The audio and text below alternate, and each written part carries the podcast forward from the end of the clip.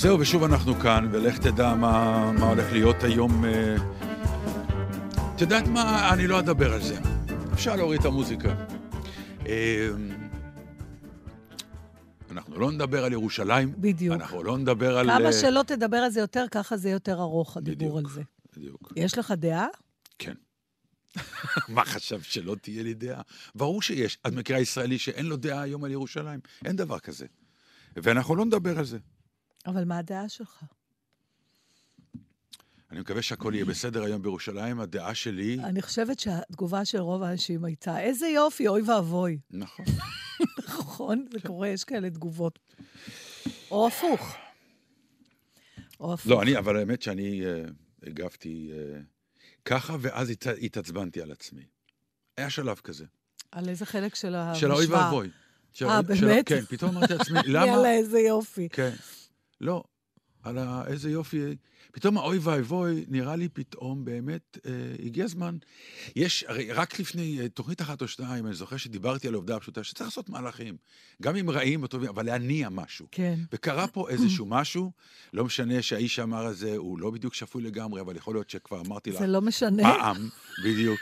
אני חושבת שזה לב העניין. לא, שלפעמים אנשים לא שפויים, שנכנסים לתוך מערכת שפויה, שלא זזה, אז דווקא האיש הלא שפוי מתחיל להזיז אותה, ואז המערכת השפויה מתעוררת ומבינה מה קרה לה. ומתשפזת בעצמה כולה. לאו דווקא, או מתקנת את עצמה. אבל קרה פה משהו, יהיה מהלך. עכשיו, יכול להיות שזה יהיה רע מאוד, יכול להיות שזה יהיה טוב מאוד, אבל הדברים לא יישארו כבר כמו שהם. וזה אחד המהלכים. טוב. עובדה. בוא נקווה שאני אשאר מספיק זמן בחיים כדי לראות את השינויים ש... אנחנו נשאר. השאלה אם נשמח על זה. אפרופו חיים, הרי זה בדיוק העניין, זה רציתי לדבר איתך. או, זה נושא קליל. לא, אבל זה גם, כן, זה כאילו שייך מעניין לעניין אותו עניין.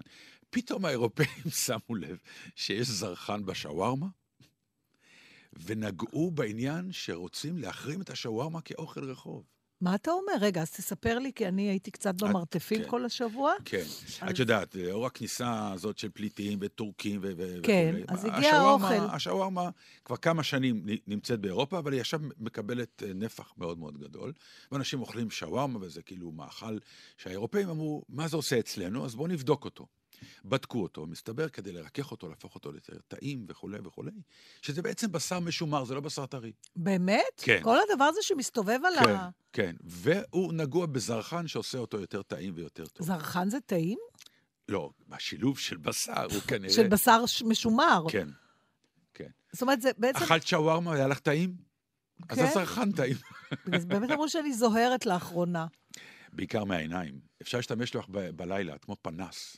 אולי באמת צריך להפסיק לאכול בשר, נתן, תשמע, אנחנו תכף נגיע לזה. כבר הבשר שאנחנו אוכלים הוא לא באמת בשר. בסדר, תכף עד פעם תגידו לך שהירקות רק אם הן אורגניות. נכון, אני מלחכת קסמים כבר הרבה זמן, אמרתי לך. אז זהו, אז פתאום אמרתי לעצמי, ואני חובב שווארמה גדול. עם הפיתה? עם הכל. אתה חי על הקצה. אני חי, כן. זה נכון. זה נכון. בזמן האחרון אני מנסה להקפיד כן לאכול צלחת. כאילו נגיד, תביא לי שווארמה בצלחת, זה לא אותו דבר, אני כבר אומר לך, זה לא אותו דבר. צריך את הביס הזה עם החומוס הקטן והטחינה שיורד לך. אולי, אתה יודע, אני פעם שמעתי איזו תיאוריה, שאם לא הפסקת לעשן עד גיל מסוים, אז הפסקת העישון בגיל מבוגר היא אסון יותר גדול. אני אומרת, תמשיך עם הפיתה, כי הצלחת יכולה ממש להביא עליך אסון גדול. כן, אז... נזכרתי שבעצם אני, ואני חושב שהרבה מאוד ישראלים, אוהבים אוכל רחוב. וזה נושא שפתאום קלטתי, שכל נושא הבריאות, לא, מה שנקרא, מתקיף כל הזמן את אוכל הרחוב, והוא רק הולך וגודל. כמה את אוכלת ברחוב? קודם כל, הביטוי הזה, זה, אלוהים, זה זורק אותי אחורה, מה את אוכלת ברחוב? מי יודע מה שמים באוכל? זה אמירות של ההורים שלנו. כן, כשהיינו קטנים הייתי אוכלת רק פלאפל בחוץ. אני לא זוכרת דברים אחרים. לא היה הרבה. לא היה הרבה, נכון. אבל היום יש אוכל, תשימי לב דרך אגב. מה זה אורך רחוב שאתה עוצר ברחוב וקונה, אבל הכל מפונפן כזה, לא? אז זהו, אז עכשיו... יש את הפלאפל שאוארמה חומוס, ויש את כל הסנדוויצ'ים האלה שעולים כמו החוב הלאומי של גאנה. אתה אוכל על הקצה. אז זה לא באמת. זה אומר מה? את לא, מה שנקרא, מרביצה פלאפל? אני ארוס על זה. כבר לא, גמרנו. הנטורופטית לא מרשה. לא מרשה יותר פלאפל. ואת אהבת פלאפל? כן, כן, אבל לא, זה לא היה ברירה, סביח אני יותר אוהבת מפלאפל. זה גם אוכל רחוב. כן. מה זאת אומרת, ההגדרה של אוכל רחוב זה שאתה קונה אותו בדוכן ואוכל אותו כשזה מטפטף, בעצם שאתה לא יושב ואוכל אותו. שאתה אוכל אותו ואתה יוצא מלוכלך, זה פחות או יותר אוכל רחוב. אבל אני חושבת שזה בכל מקום יש כזה.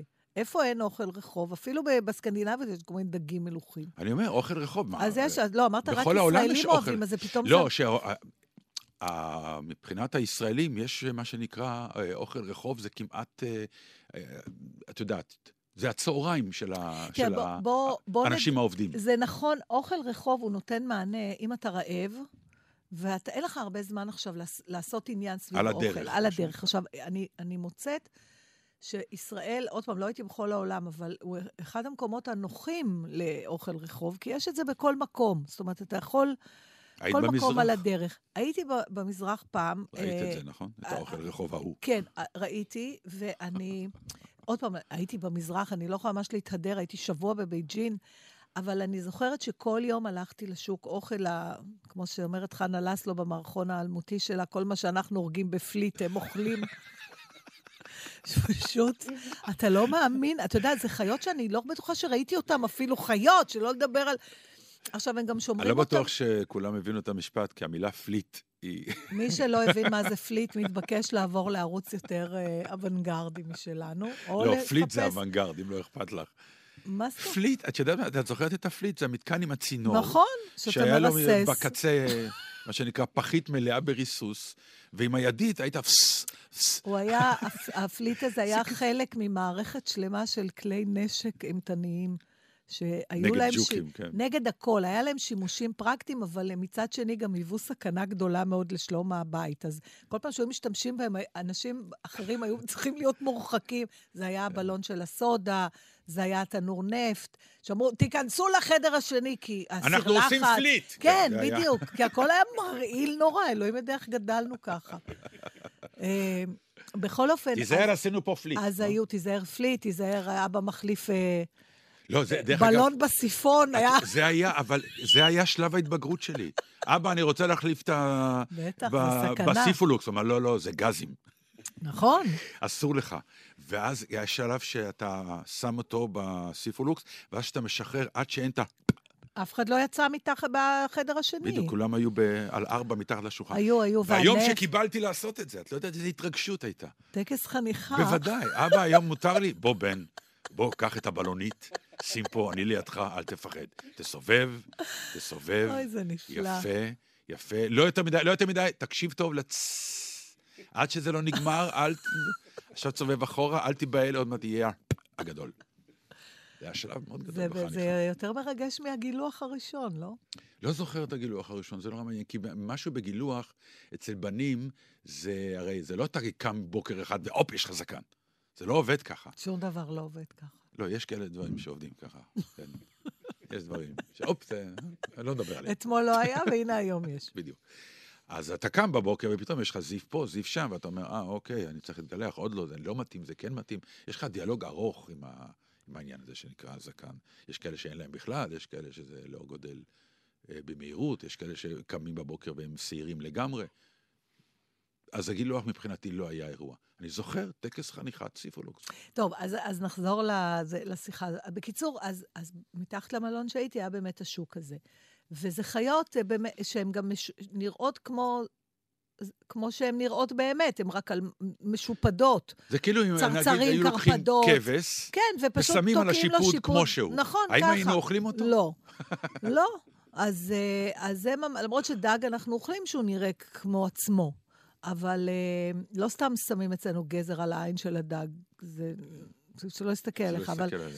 בקיצור, אבל יש משהו באוכל רחוב, לפחות ככה, שהוא מסקרן, והוא מרגש בגלל שיש איזו סכנה, בגלל שהוא לא נודע, כשאתה במדינה זרה, והאוכל ברחוב, לא יודעת למה מסעדה משרה עליך איזה שלווה. שכאילו הכל מסודר. שכאילו יש תפריט, ולמרות שזה שטויות, אתה יכול לקבל גם במסעדה, אלוהים ישמור. אבל ברחוב, במיוחד במדינות שאתה לא מכיר את התרבות, או שזה פעם שונה, יש פה איזו התנסות חדשה נורא במשהו. אתה לא יודע בדיוק איזה טעם יהיה, אתה לוקח איזה ריזיקה, אתה בודק את עצמך בבטן אחר כך, איך זה מתעכל. ואני רציתי, אמרתי, כל יום אמרתי לעצמי, את מוכרחה לנסות את זה. תנסי, כי זה אוכל שאנשים אוכלים. זה לא תצוגה. לא, ברור. יש שם מיליארדים שאוכלים את זה, הם בנויים כמוך. ובאופן מפתיע, חלק אומרים שזה אפילו טעים. יפה, עכשיו כל מה שאת צריכה זה להתגבר במיינד, זה מה שעוצר אותנו. נכון. ולא הצלחתי, וזה נורא הכזב אותי, רציתי נורא, הלא בסוף, נתן, אתה זוכר את הספר הפרפר שקראנו בשנות המתי זה ה-80, על מישהו שברח מאיזה אי כלא מאוד שמור, והוא אכל שם איזה צרצר. כי הוא היה מאוד רעב. הוא היה מאוד רעב. עכשיו, בינינו, אם היינו הולכים במדבר, ואין לך מה לאכול, לא היינו תוקעים איזה חגב, היינו. נכון. אז... הכל בראש. אז הכל בראש, אז כנראה אבל שלא הייתי, כמו אמא שלי הייתה אומרת, את לא מספיק רעבה. כנראה שלא הייתי, אתה הצלחת להתגבר על הרתיעה? ולטעום משהו כזה? לא. לא, גם לא. לא, כי למזרח ההוא יש גם ריחות אחרים, והם השפיעו עליי. הריחות? כן. זה אוכל רחוב שמפיץ את הריח שלו בשוק. היו כמה ריחות שאמרתי, אם זה מגיע מהשיפוד ההוא... זה לא ייכנס אליי. אבל יש באמת משהו בעניין של המראה. את צודקת. צריך, אם היו נגיד חותכים, עשו פעם ניסוי נורא פשוט, נתנו לאדם לאכול משהו שנראה חתכת בשר, ואז הוא אומר, אתה יודע, אכלת נחש. הוא הקים מיד. כן. נכון, בטח. זה בעצם הצורה איך אתה מגיש את הדברים. זה הזמן רק לספר שביתי שמטיילת במזרח, והיא צמחונית גבול טבעונית, אז נורא שמחה, כי יש לה המון אפשרויות לאכול דברים שהם לא בשר, והיא הגיעה לויטנאם ושלחה לנו צילום, היא אמרה, אני בגן עדן, עם טופו וירקות וזה, 3-4 שעות אחרי הצילום הזה, קיבלתי טלפון לבית חולים חטפה דזינטריה, אמרתי לה, טוף, הוא הרג אותך. She wore blue velvet, bluer than velvet was the night, softer than satin was the light from the stars. She wore blue velvet, bluer than velvet were her eyes, warmer than May her tender sighs, love was all.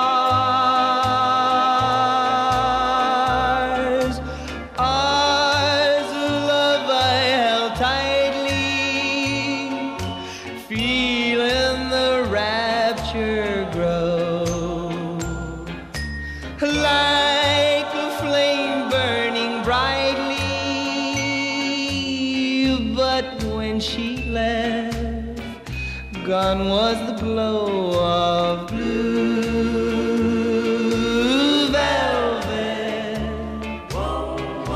but in my heart there'll always be precious and warm a memory through the years, and I still can see blue velvet.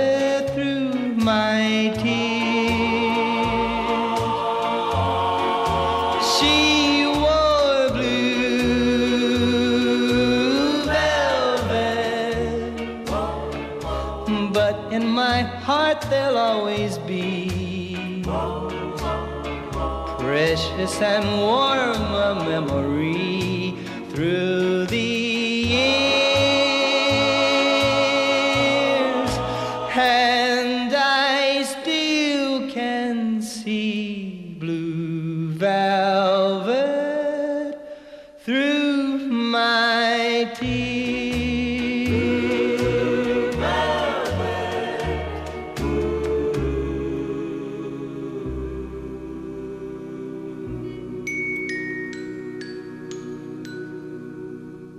אני רוצה להפנות אותך למאמר מאוד מרתק בעיניי. לפעמים ישנם מאמרים שכאילו אתה אומר, זהו, סידר לי את המחשבה, וכל כך הרבה דברים אמרתי שאני רוצה לומר וכולי, ואז פתאום מישהו בא ומסדר איתך את העניינים. פרופסור נמרוד אלוני. הוא כותב על ההשפעה ולמה שליטים לא תמיד אוהבים אומנים. יוצרים. ואני אקריא לך, זה ממוסף הארץ, נכון? זה ממוסף הארץ, כן, ממוסף הארץ של יום שישי הזה. הוא אומר, האומנות בדומה למיתולוגיה, מדע, פילוסופיה, דת, טכנולוגיה, פוליטיקה ובידור, היא אחת הדרכים המובהקות של בני אדם להנכיח בעולם את אנושיותם. היא ניכרת בביטוי אישי אותנטי, יש לה אופי כובש ומטלטל, היא מציפה היבטים חבויים של הקיום האנושי, מעלה סוגיות חברתיות וכו', כל הדברים האלה אנחנו יודעים. אין היא משיחה את הדעת ומספקת הנאות כפי שעושה הבידור הקל. היא לא נותנת תשובות ברורות כמו המדע, לא פותרת בעיות כמו הטכנולוגיה, ואינה מציעה נחמות כמו הדת והפסיכולוגיה.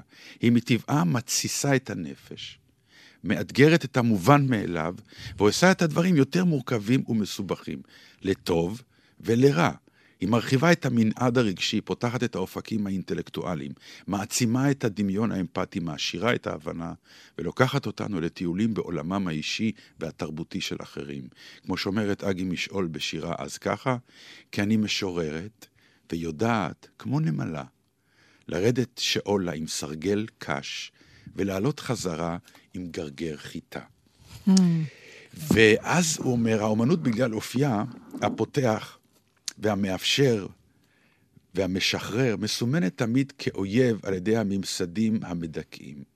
אין להתפלא על כך שאומנים ואנשי רוח נעשו לקורבנות הראשונים של הדיקטטורות הטוטליות, מימין ומשמאל. היצירה האומנותית מוסיפה כבוד ואושר לצלם האנוש, וגם אלפי מחנות ריכוז ובתי כלא, לא יוכלו לטשטש את האמת הזאת על הקשר המהותי בין אומנות לכבוד האדם. והוא מסיים ואומר, האומנות היא לא פרוגרמה, והאומנות לא פותרת בעיות. האומנות מסייעת לנו לראות את ריבוי הפנים של האדם, ולחסן אותנו נגד אותו העיוורון שגורם לנו לראות אחרים כשקופים או כבני אדם שבחסר.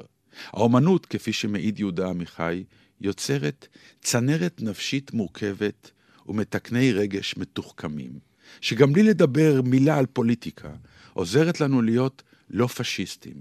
האומנות, אם נפתח עצמנו אליה כהלכה, מרחיבה את המודעות והרגישות, ובכך היא משמשת לנו כציוד חיוני להיות בני אדם ולהגן על עצמנו מן הדחפים והכישורים הפחות מבורכים שיש לנו. זה רק קצה של דברים שנאמרים כאן, שפתאום לי באמת סידרו כל כך הרבה דברים, ונתנו לי גם תשובות היום לאנשים ששואלים על תפקיד האומנות, תפקיד האומן, והמון פעמים דווקא בגלל רפליקות כאלה, אני גם שואל את עצמי, האם אני באמת אומן? אמיתי.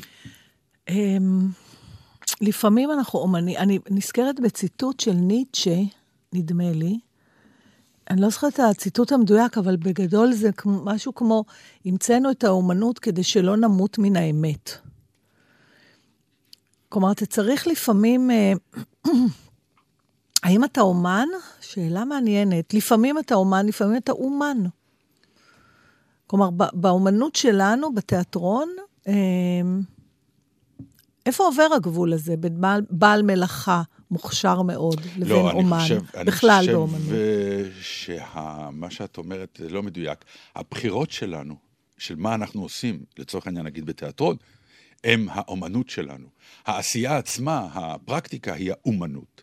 אבל כן, האם אנחנו כאומנים בוחרים את מה שאנחנו עושים, באמת כאומן שחושב ורוצה? יש לנו, איך אומרים, הרבה דילמות בעניין.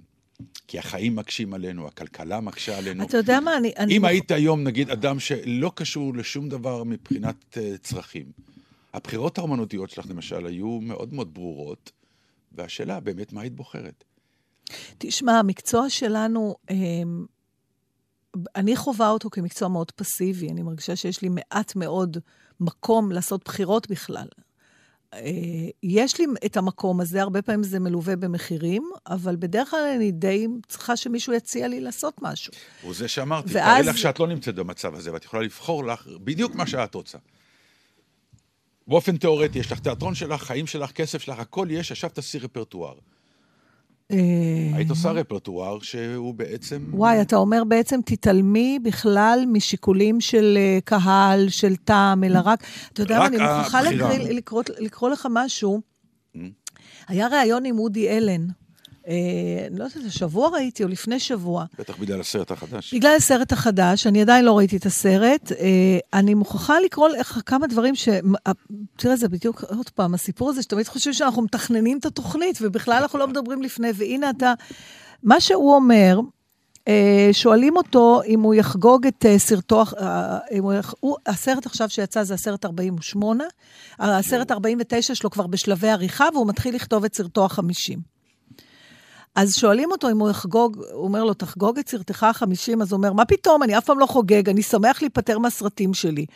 הסרט הזה כבר היסטוריה עבורי, צילמתי אותו לפני 2 קיצים, אין לי שום עניין בו, אני עם כל הסרטים ככה, אף פעם לא צפיתי בהם שוב, הוא אומר, גם כשאני רואה במקרה בטלוויזיה, אני מיד מעביר ערוץ,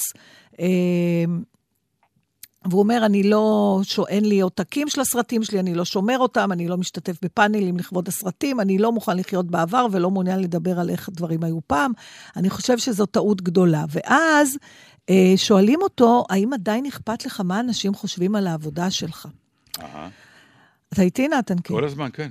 אז תקשיב מה הוא אומר. הוא אומר, הדבר המצחיק הוא שאף פעם לא ממש היה לי אכפת. אין לי מה לעשות עם המידע הזה. מאז הסרט השישי או השמיני שלי לא קראתי מילה על מה שכותבים על הסרטים שלי. הוא אומר, בהתחלה הייתי מסתכל על הביקורות, לכל אחד היה דעה, חשבתי עצמי שזה מגוחך, שום דבר מזה לא יכול לעזור לי, אין לי מה לעשות עם כל האינפורמציה הזאת. הפסקתי, לא באמת מעניין, ופה המשפט שהכי עניין אותי, הוא אומר, לא באמת עניין אותי אם הסרטים שלי הרוויחו כסף, דבר שכמעט ולא קרה, ולא היה אכפת לי אם המבקרים או הקהל אהבו אותם או לא. והשאלה שעלתה לי בראש, למה אתה עושה אותם? מה מניע אותך? וזה מתחבר לשאלה שלך. בוא נגיד שאנחנו מאמינים לו, וכנראה שאנחנו מאמינים לו, כי הוא בן 82. מה יש לו להפסיד? ובדיוק. נגיד שזה באמת מה שהוא חושב. עכשיו, הבן אדם אומר ככה, מה שעשיתי לא מעניין אותי יותר, דקה אחרי שעשיתי אותו, הוא כבר גמור, שכחתי אותו, לא מעניין אותי מה מבקרים חשבו עליו, לא מעניין אותי מה הקהל חשב עליו, אין לי שום עניין בזה, אז למה אתה עושה את זה? קודם כל, העשייה עצמה מעניינת אותו. וזהו. הוא חי כשהוא עושה. ופה, בסדר נתן, אבל פה השאלה, העתיקת היומין. יש לו מה לומר. בסדר, אבל אם איש לא יצפה בזה, האם האומנות שלו עדיין מתקיימת? טוב, זה כבר שאלה אחרת. אבל, מה זה שאלה אחרת? אם האומנות, השאלה היא, האם אומנות נוצרת ברגע היצירה, או ברגע המפגש שלה עם מי שצופה, קורא, רואה, שומע, אתה יודע, תלוי על איזו אומנות אנחנו מדברים. אבל זה כבר דיון אחר. אבל זה הדיון, מפני שאם אתה כאומן רק יוצר, וממש לא אכפת לך מה חושבים על הדברים שלך, אז למה אתה יוצר? כי יש לי מה להגיד. להגיד, אבל אתה רוצה שמישהו ישמע. נכון. אז זאת השמיעה, לראות את האומנות שלך ולהגיב עליה, זאת השמיעה, אחרת מה? כשהוא מתכוון לא אכפת לי או לא, הוא מתכוון בשפה שלא אכפת לי, מה שנקרא, המספרים שחוזרים, ראו אותך ככה, ראו אותך ככה, אמרו ככה, אמרו ככה. הוא אומר שלא אכפת לו אם הקהל נהנה או לא, כי הוא שלם בעצם עובדה שהוא את שלו אמר. ככה זה. כן, אבל אמירה, אם אין לה הקשבה, אתה מתאר סיטואציה שאין בה דיאלוג. יש משהו לא אנרכיסטי במה שאת אומרת, והאומנות צריכה להיות כנראה, אנחנו שנינו קצת בורגנים מדי. אולי. אני אומר, האומנות כאילו אמורה להיות סוג של אנרכיה מסוימת, של מה שנקרא, אני כאומן, אני לא חושב, אני פשוט יוצר, זה בסדר. בא לי, ועכשיו אתם העולם, תחליטו מה אתם עושים עם אז זה. אז איפה הדיאלוג? לא, איפה דיאלוג? למה אין? כי יש משהו, כי אני... אומן זה סוג של הפגנה. בהפגנה אין דיאלוג. אני מפגין אידאה, ואני בא להפגנה לא בשביל דיאלוג. אני בא כדי לבשר את הבשורה שלי. אתה בא בשביל לשנות? לא, אתה בא בשביל לבשר את הבשורה שלי. זה נורא... אוקיי, אז זה מאוד אנוכי. אומן זה דבר אנוכי. אוקיי. בסדר. אתה לא יכול להיות אומן בלי להיות אנוכי. אתה בא, והיצר הוא רק אתה. זה מה אתה מוציא, זה מה אתה אומר, ומה אתה מפגין כלפי חוץ. זו דעתך, ועכשיו אתה העולם... קיבלת מתנה, תעשה את מה שאתה רוצה. אבל זה לא מדויק, כי כשאתה בא ומה שאתה מתאר, סליחה על ההשוואה הוולגרית, זה תהליך של הקאה. עכשיו, אם אתה סתם מקיא, אז מה זה, it's about you, זה על השחרור שלך, ולא אכפת לך מה אחר כך זה עושה, או מה, אתה רוצה לחולל שינוי. כן, אבל הוא אומר, אני רוצה לחולל שינוי, ולכן זה יצא ממני. אם יקרה השינוי, אני לא יודע, אני לא אחראי לזה. אני לא גם מה שנקרא היוצר, וגם הקהל שיושב ומקבל. אני נותן, תעשו עם זה מה שאתם רוצים. אם זה יחולל שינוי, תבורכו, אני נורא אשמח. אבל אני לא עסוק בזה. גם אם לא, הייתי צריך להגיד את זה. אני הייתי חייב לומר את זה, כי זה בלתי נשלט. ואנשים המון פעמים לא מאמינים, סליחה שאני אומר את המילה לנו כשאני אומר אומנים, לא מאמינים לנו לפעמים, שבאמת חלק מהבחירות שלנו, מהאומנות שלנו, היא באמת פועל של זעקה, הרצון לומר משהו, גם לפעמים אמירה קטנה היא אמירה, לא כל דבר זה אמירה בומבסטית. כן, אבל אתה קצת מתחסד פה, מפני שאתה מתעלם מהמוטיבציה הראשונית והמאוד אנוכית שלנו, שיסתכלו עלינו. זה לא סותר אחד את השני. בסדר, אבל גם צריך להבין. אם אני לא רוצה שיסתכלו עליי, אז בטח הצעקה שלי לא תהיה לגמרי מעניינת. זה חלק מהדין. בסדר, אבל איפה עובר הגבול בין, כמה תצעק צעקות שיגרמו לאנשים להסתכל עליך? אבל שוב, אם הצעקה שאתה מחובר אליה מבחינה אידיאולוגית, לא תגרום לאנשים להסתכל עליך. האם תמשיך לצעוק אותה, או האם תצעק משהו אחר? אז זהו בדיוק. מזה אנחנו צריכים להיפטר, זה נכון. מזה אנחנו צריכים להיפטר, מהצורך הזה להיות פופוליסטים, כי אם אנחנו נורא רוצים שאנשים יסתכלו עלינו, יש משהו פתאום ברצון להיות פופולרי. וכאן הבחירות שלך מתחילות להיות טיפה אחרות. זה כמו ניהול תיאטרון היום, שאתה חייב שתהיה גם ניהול עם הצגות פופולריות כדי להביא כסף, כדי לעשות את האומנות הגדולה, הזועקת והלא לגמרי מתחשבת. קשה. קשה. קשה, אבל אני כאילו... קשה וגם לא תמיד כולם בנויים לזה. אז אני אומר, אני יש לי כאילו...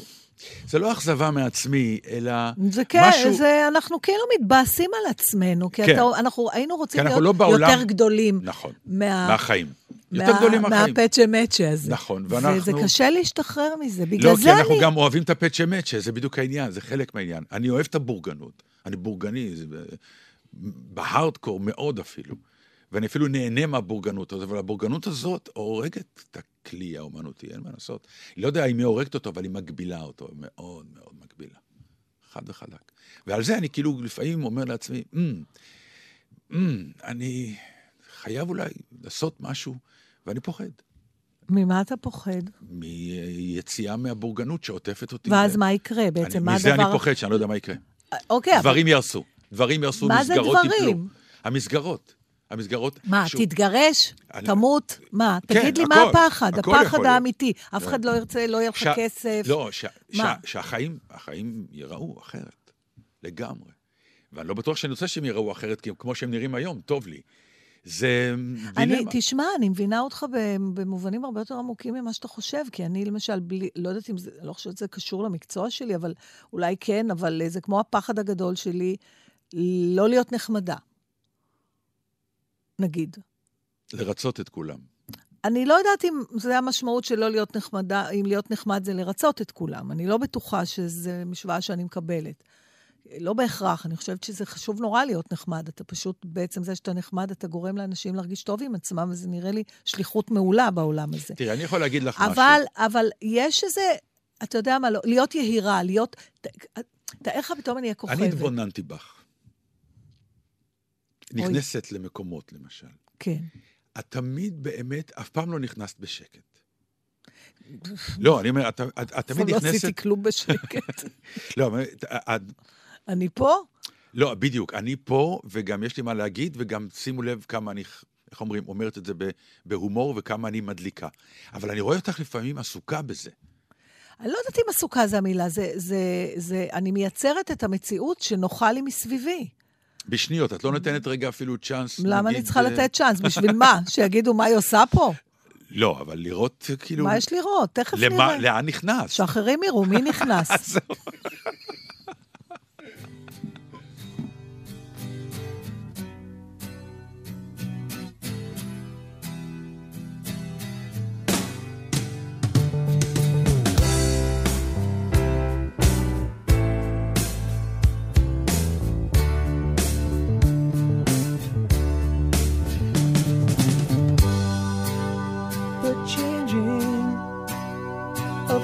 moonlight to moonlight, reflections of my life.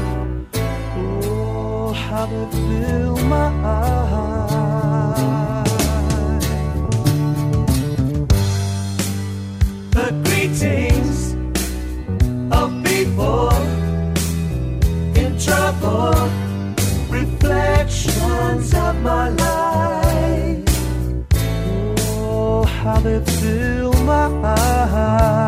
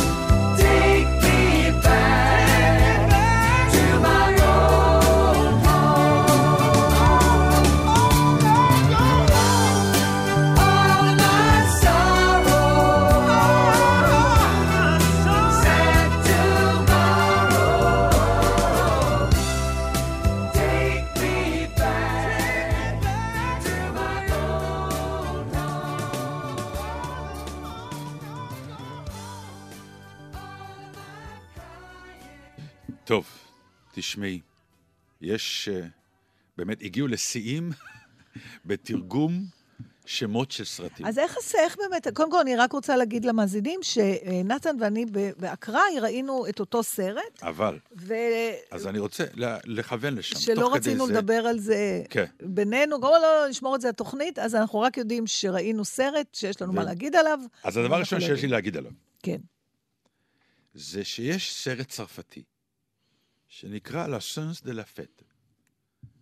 זה התחושה האנושית של החגיגה, של המסיבה. קשה לתרגם את זה. יפה. אז תרגמו את זה בעברית לסלבי. נו, עכשיו מה תגידי לי על זה? זה עברית סלבי. כן. נו, מה אתה לא מבין פה? לא, אני מבין שאריק לוי הלך בשאנזליזה ושמע מישהו אומר, או, סלבי, אז הוא אומר, מכירים אותי פה. כן. סלבי, אנשים היו, פעם היו משתמשים. אבל אתה לא יכול לתרגם סלבי. סרט שהשם שלו צרפתי, מה התרגום לעברית? משפט צרפתי. נראה לך הגיוני? כי אתה אומר סלבי, אתה לא אומר סלבי. ולכן זה בעברית. לא, באמת, המתרגמים, הגזמתם. באמת שהגזמתם. זה הפעם הראשונה, הם נורא יצירתיים. לא, אבל אתה רוצה לעשות משהו בעברית. איך הייתם מתרגם? החתונה? whatever, לא יודע, או דבר מצחיק קרה לי בדרך לחתונה, או החתונה המשוגעת, החתונה, לא יודע מה. אבל סלבי, זה צרפתית גם, אלוהים ישמור, באמת, זה מה שנקרא. כן. אבל איך הסרט? עשו אותו, חבר'ה שעשו את ה... את מחוברים לחיים, שני יהודים טובים, מלא משפחה בישראל, נדמה לי שתולדנו אפילו מדבר עברית, אז כבר אתה גאה, אפשר להכניס את עמוד האש פה. כן, זה משלנו. זה משלנו. אני נורא אהבתי את הסרט הזה, אני ממש ממליצה עליו. כן. אתה לא? אני רק רוצה לומר למי שלא שמע על הסרט, או בטח לא ראה אותו, זה שזה מספר בעצם על צוות, הפקות נקרא לזה, שמארגן חתונות, ובעצם אנחנו פוגשים אותם לאורך יום של ארגון של חתונה, וזה לראות את המייקינג אוף, איך בעצם נהיית חתונה, זאת אומרת, מה קורה לצוות, לטבחים, למפיקים של אירוע כזה, מאחורי הקלעים, שהכל משתבש. אבל הכל הוא בעצם סוג של מה שנקרא קומדיה אנושית, כי בעצם מסתבר שזה סוג של תירוץ לבעצם מערכות יחסים שקורות שם, מתאהבות. גם, אבל גם שלכל אחד יש את הסיפור שלו. זה מה שאני אומר, החתונה היא תירוץ. אבל יש פה גם אמירה לגמרי על העניין, על הטקסים האלה של החתונה, ועל ה... כן, לא חושב. גם, בטח, מה קרה לך, ועל ה... אני רק התייחסתי למימד האנושי של מה שנקרא החתונה כתירוץ, הפקת החתונה כתירוץ למערכות יחסים. באמת, אז לא, אני דווקא... מיקרוקוסמוס שקורה ביום עבודה אחד של חתונה. כן, אבל אני גם ראיתי, יש שם הרבה מאוד אמירות על עצם קיום הדבר הזה, וההוא-הה שמשקיעים של החתונה עצמה. כן, אבל זה ביקורת נאיבית כבר. הגשש עשו מזה כבר מערכון לפני 20 שנה. אבל אתה יודע, היה שם משפט ש... שהוא אומר לו, חכה, אני אפילו העתקתי אותו כדי שאני, מאחת הביקורות שהייתה באינטרנט, הוא אומר לו, למארגן החתונות, מישהו אומר לה, הגיבור, הוא שחקן נפלא, הוא המארגן, יש לו חברת הפקות, הוא מפיק של אירועים כאלה, ויש לו עובדים, באמת השם ירחם, אנשים טובים, אבל כל אחד מקושקש אחרת, והוא אומר לו, יש לו מזל, כי אתה מבלה כל ערב בחברה של אנשים מאושרים. עכשיו, זה בעיניי באמת אחת השאלות שאתה הכי, האם הם נראים שם הכל חוץ ממאושרים? יש שלב בסרט שאף אחד לא נראה מאושר. לא, אפשר למות, הבן אדם כמעט... הוא כמעט מת, העובדים כמעט מתים, האורחים אומללים, החתן נוירוטי והיסטרי, הכלה גם... אבל יש איזו פסדה כזאת של אושר בחתונות, פתאום הוא מראה לך את אחורי הקלעים של הדבר הזה. אני אגיד לך, אני פשוט זוכרת את החתונה בסרט ההוא עם הסיפורים הקצרים, את זוכרת אותה? בטח שהקלה מגלה שהמאהבת של החתן נמצאת בה. נכון. עכשיו שם זה באמת באקסטרים מטורף של מה שנקרא לקחת חתונה ולהגיע לכמעט סך. כן, אבל שם קרה משהו. גם פה קוראים מלא דברים. כן, ששיבש את החתונה. מה שקורה פה בעיניי בסרט הזה, שלכאורה זאת חתונה אחת מיני רבות, וגם אתה מבין מהסרט שהוא עובר משברים כאלה, רק פה הכל התנקזו יותר מדי דברים. לא ברור, בשביל זה יש את הסרט. אבל אין שם משהו אחד שקורה פעם ראשונה. יש שם קטע נגיד שהאוכל מתקלקל, כי מישהו הוציא את ה... שקע החשמלי של מסעיות קירור, בשביל להתאים מכונת גילוח. וכל הבשר התקלקל. אז עד שהם רצים להביא אוכל אחר, הם דוחפים לה, וזה מסתבר של סיפור אמיתי, הוא אומר, הבעיה שעכשיו הרסנו אותה לכל החתונות ל-20 שנים האחרונות, דוחפים להם איזה מין מאפים ממנשובי נורא נורא מלוכים, יחד עם סודה, ואז זה מנפח כל העסק הזה, הם לא רעבים. זה הכי טרנו, מה, ישבת פעם בחתונה ודמיינת? שיכול לדבר כזה. יש דבר אחד, שאני לא עושה ספוילר יותר מדי, אבל כנראה שהיהודים שלנו, המתוקים שעושים סרטים כל כך יפים, אלמנט המעוף כנראה עובד בשני הסרטים. לא תאמינו, גם בסרט הזה יש מעוף, לא אגלה לכם איך. אני חושבת שהסרט מענג ביותר. קומדיה אנושית מדליקה למי שאוהב באמת מקום סגור עם מלא אנשים שקוראים ביניהם אינטראקציות ועניינים. כלומר, אתה לא יוצא מה... זה נשמע כמו, גם אתה יכול גם אורגיה להציג ככה. זה נחמד למי שאוהב מקום דחוס עם מלא אנשים שעושים כל מיני עניינים. עכשיו ממש אנשים רצים וקוראים את הבגדים. אפשר להבין מזה שלא נהנת המסר. לא, לא אמרתי שלא נהנתי. אבל שמעתי שלא נהנתי. לא, כאילו עבר לי, אבל באיזשהו שלב הוא קצת ניטשה. עם אלה החיים, לאן כולם רצים? אמרת שחיפשת אושר ושילמת קצת ביוקר, אף פעם לא תגדל, אתה ילד מבולבל. אני אוהב את הזיפים שעל פניך, את החופש בעיניך.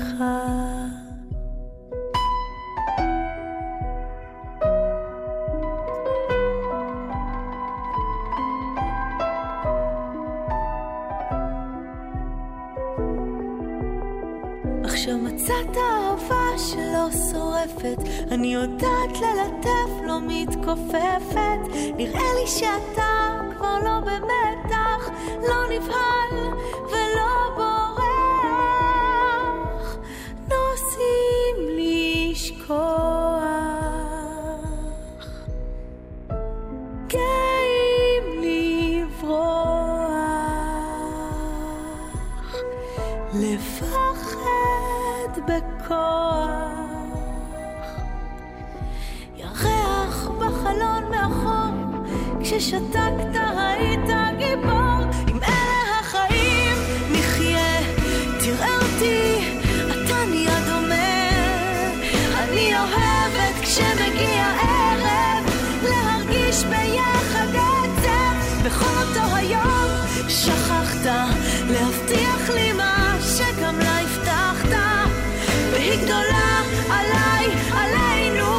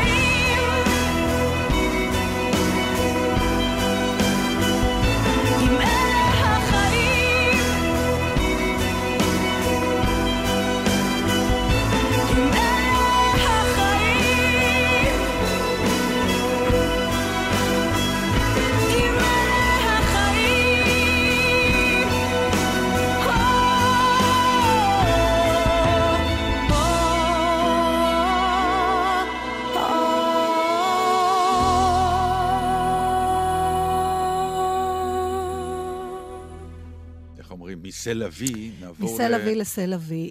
התלבטנו האם להתחיל את התוכנית עם זה או אם לסיים, והחלטנו לסיים. לא נחביר במילים, כי גם כי אמרו וגם כי אי אפשר באמת להגיד דברים שיקיפו את גודל הצער וגודל האובדן בעיניי של מותה של חברתנו, נאוה סמל. הכי מוקדם, הכי לא צודק, הכי מכעיס, שובר לב, ורצינו להשמיע לכם קטע, כלומר נאוה באמת היו לה תכונות מופלאות של אהבת אדם וכישרון ומלא דברים שאני אפילו לא יכולה לנסות להתחיל למנות אותם. אבל בין השאר... אבל לנו עם הנורא והאג'נדה שלנו האישית, כן, נאוה כמונו דור שני לשואה, רק היא לא, בניגוד אלינו שרק מתפלשים בזה, היא לקחה את זה כשליחות, והייתה הרבה פעמים הקול של הדור שלנו, בין הראשונים שבאמת דיבר עלינו בתוך הסיטואציה הזאת, ולא רק איך אנחנו משתקפים דרך הורינו, ובמובן הזה היא... התרומה שלה לא תסולה בפאז, והיא גם הייתה חרוצה נורא, היא תמיד בכל מקום היא הרצתה והייתה, וחשבנו שהדרך הכי טובה לשתף אתכם זיכרון שלנו את נאוה, זה להשמיע קטע מראיון שעשינו איתה בתוכנית יום השואה ב-2013, נדמה לי, זה היה בלילה, וערכנו את זה, זה ראיון של 18 דקות, אבל אנחנו נשמע קטע קטן ממנו. בעיקר דיברתי היום על השיח הבין-דורי, כאילו מה ההבדל בין השיחות או הדיאלוג שהיה בין בני הדור השני להוריהם, שהיה דיאלוג לא קל ומצולק ועם הגנה הדדית, לבין הדיאלוג בין הסבים והסבתות עם הנכדים שלהם, שלהם הם נותנים את העדות מתוך אמפתיה גדולה, והנכדים מחבקים אותם, וזה דיאלוג שמתנהל בעברית כמובן, מה שזוקף לדעתי את השדרה הנפשית של הניצולים והשורדים, ושיש היום הרבה יותר פתיחות ממה שהייתה אי פעם בניסיון שלנו לנסות, אם בכלל ניסינו לדובב את הורינו, אז היה ניסיון קשה ומצולק. את ניסית לדובב את ההורים שלך? שני הורייך ניצולי שואה? כן, אבל עם ביוגרפיות שונות. אמא שלי שרדה את אושוויץ ואחרי זה עוד מחנה ריכוז, ואבא שלי שרד את השואה ברומניה, אבל הוא כבר היה פעיל ציוני, ולכן אני חושבת שהוא היה יותר מסווג. כשהיינו ילדים, אז היה יום השואה והגבורה קראו לזה, אז אבא שלי היה יותר מסומן כגבורה, ואמא שלי הייתה יותר כשואה. רגע, ואת כילדה קטנה, הרגשת את ההבדל בין הניצולות של שניהם? בעיקר הייתה שתיקה בבית, אני באה מהבתים, מהבית הזה. כמו שנתן אומר. כן, בתי השתיקה, כן. כן, ובעיקר מתוך איזו הגנה הדדית, היה איזה מין הסכם כזה חשאי, אתה לא תשאל ואני לא אדבר, ובעיקר אנחנו הבנו שאנחנו צריכים להגן על ההורים מפני הזיכרון. הזיכרון היה דבר מסוכן. אם להשוות את מה שקורה היום, הזיכרון הוא נכס, הוא דבר ש... לא רק ראוי, זאת זכות להעביר אותו. אז למה לא הרפאת מזה? זאת שאלה טובה, אני אגיד לך את האמת, אני חושבת שהכתיבה לא נתנה לי להרפות מזה. הכתיבה הייתה תמיד איזה משהו כמו איזה עוד ישות פנימית שלא נתנה לי לברוח למקומות הנוחים. ויכולת לכתוב על דברים אחרים, כי עובדה שאת ממש, אני לא תגיד אובססיה, אבל זה בהחלט התעסקות עמוקה בדבר הזה. תגידי, לא כעסת על אמא שלך כשהייתי ילדה? בעיקר רציתי להגן עליה, וגם היום זה נשאר, לגונן עליה. תשמעי, במשפחות האלה קרה איזה סוג של חילוף. אנחנו היינו קצת האמא ואבא של ההורים שלנו. לא להגיד את זה ולא להגיד את זה, חס וחלילה שלא יקרה זה. הלכנו על קצות האצבעות. בכלל היינו גם ההורים שלהם, כי אנחנו היינו נורא ישראלים, וידענו מה עושים בתוך החברה הישראלית. ידענו מה שנקרא את השולחן ערוך של הישראליות, והם היו קצת נבוכים עם המבטא הזר והגלותי, קצת כאילו מגוחכים. אנחנו היינו הדוברים והשליחים שלהם, היינו קצת הבוגרים בתוך המערכת הביתית. את יודעת, אמא שלי, הסיפור היחיד שהיא כן סיפרה ודלף, לא סיפרה אותו באיזו התנדבות גדולה, אבל הוא דלף, היה כשהייתי בת 17, היה לי חבר שהיה דור שביעי בארץ, משפחת מייפלאואר כאלה, חלוצים. ויום אחד, ביום השואה, היא סיפרה לו, אני הייתי בחדר, אבל היא סיפרה לו, והיא סיפרה לו על הקאפו שהצילה אותה במחנה האחרון, קליין שנאו, אישה שהייתה הקאפו שלהם, של 300 נשים, והייתה זונת חזית, ובעברה המסכנה האומללה, והחליטה להציל את כל הנשים בבלוק שלה, וכדי לעשות את זה, להציל אותם, היא קיימה קשר יחסים לסבי עם מפקדת המחנה הנאצית. וכשהם נכנסו, הם הגיעו במשלוח מאושוויץ, אחד המשלוחים הנדירים שהגיע מאושוויץ לעבודה במחנה הזה. היא נדרה נדר, אותה קאפו, אצלי כולם יחיו. היא כבר ידעה, היו לה כבר מקורות, היא ידעה שהצבא האדום מתקרב. את כל זה היא מספרת לחבר שלך? היא קיימה את הנדר הזה, ואת הסיפור הזה אימא שלי מספרת לחבר שלי, ואני יושבת שתולה. היא יודעת שאת שומעת? ברור, היא סיפרה, זה מה שנקרא סיפור במעקף. אבל היא סיפרה סיפור על הצלה ועל חסד, ועל אנשים באמת שלא איבדו צלם אנוש, סליחה לקלישאה, בנסיבות האומללות והמרות והצורבות ביותר. זהו. אבל איזה כיף שיקרנו אותך. אז אנחנו סיימנו את התוכנית, אנחנו נקדיש את השיר האחרון לנאווה, זה אחד השירים האהובים עליה. ושבת שלום, ובוא נהיה בריאים, מה נתן? כן, תודה רבה לנעמי קנטור יצחק, שהייתה איתנו הפעם. שבת שלום, הודיע קורא נתן דטנר.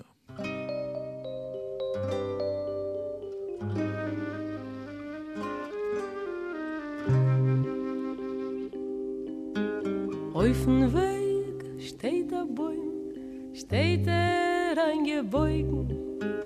Alle Vögel von dem Bäum sehnen sich zu fliegen.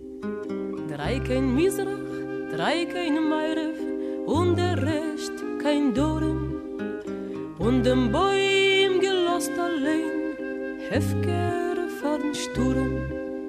Sag ich zu der Mama her, sollst mir nur nicht sterben, weil ich Mama eins und zwei, bald ein Vogel werden. Ich will sitzen auf dem Bäum und will ihm verwiegen, über den Winter mit der Trist, mit der schönen Nigen. Yadi, yadi, yadi, yadi, yadi.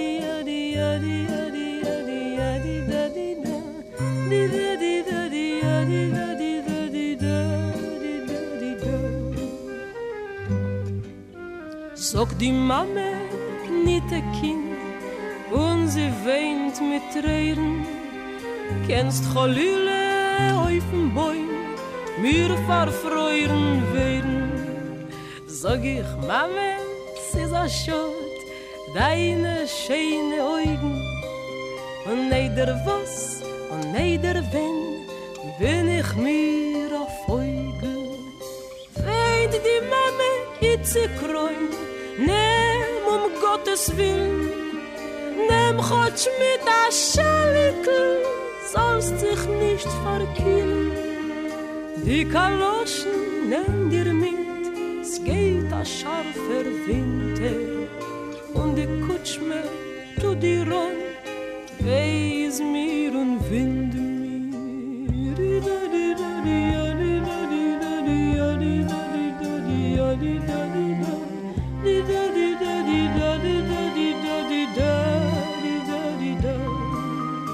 Und das Winterleibel nimm, tu es an, du Scheute, ob du willst nicht sein, kein Gast zwischen alle Teute.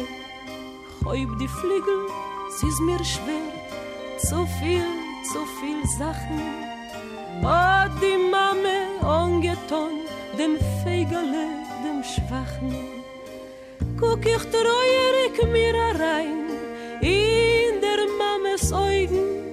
Es hat ihre Liebschaft nicht gelost, wären mir auf Vögel.